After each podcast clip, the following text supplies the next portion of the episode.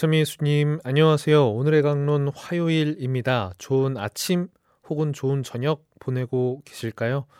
뭐 우리 쓰레피디님께서 아주 열심히 일해주시는 관계로 오늘의 강론이 유튜브로도 올라가고 있는데요. 혹시 유튜브 통해서 듣고 계시는 분들 역시 행복한 하루 되시기를 기도드립니다. 어, 오늘 복음에서는 제자들이 밀 이삭을 따먹은 것을 보고 바리사이들이 시비를 겁니다. 뭐 연중 시기가 되면 되게 흔하게 볼 수 있는 내용이죠. 항상 시비 걸고 예수님이 잘 대답해 주시고 그렇습니다. 그 시비에 대해서 오늘 예수님이 대답해 주시는 게 오늘 복음 내용이었어요.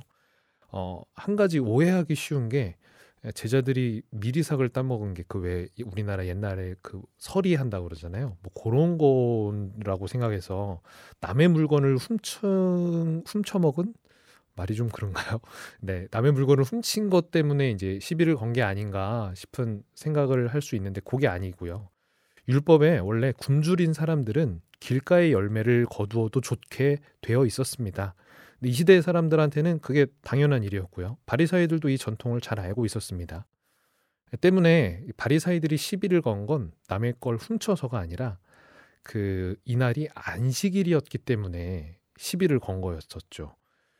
율법학자들은 이 되게 피곤한 사람들이에요. 이 안식일에는 하면 안 되는 거 이거를 서른아홉 가지 규정해 놓고 있었는데 그 중에 수확하는 일도 포함되어 있었죠. 제자들이 안식일 규정을 어긴 것에 대해서 시비를 건 겁니다.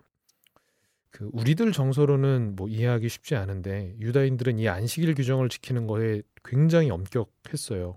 때문에 이날은 아무 일도 해서는 안 되고 또한 그 규정을 어기는 것에 대해서 큰 죄라고 이제 생각을 했었습니다. 잘 아시는 것처럼 이 안식일의 기원은 하느님께서 천지 만물을 창조하시고 일곱째 되는 날에는 쉬셨다. 는 것에 그 기원을 두고 있습니다. 때문에 그날만큼은 일을 멈추고 하느님을 찬미하는 데에 보다 더 열중할 수 있도록 정해진 날이었습니다. 일을 하지 않는 게 목적이 아니라 하느님을 찬미하는 게 본래의 목적인 것이죠. 그런데 이제 율법학자들이나 바리사이들이나 모두들 그 하나하나의 규정과 법에만 매여서 정작 중요한 것은 알아보지 못했죠.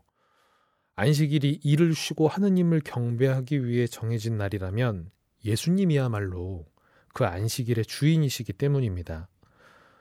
결국 안식일의 주인은 하느님이시고 또한 사람을 위해 만들어진 것이 바로 안식일입니다. 사람보다 규정을 더 중요하게 생각한다면 그것이야말로 본래의 정신을 위반하는 게 되겠죠. 오늘 예수님께서 말씀하신 것처럼 사람을 위해 법이 생겨났지 법을 위해 사람이 생겨난 게 아니기 때문입니다. 결국 오늘 말씀 역시 인간에 대한 하느님의 지극한 사랑을 알려주시는 말씀입니다. 얼마나 소중하게 여기시고 얼마나 사랑하셨으면 예수님께서 몸소 사람이 되셔서 오셨겠어요?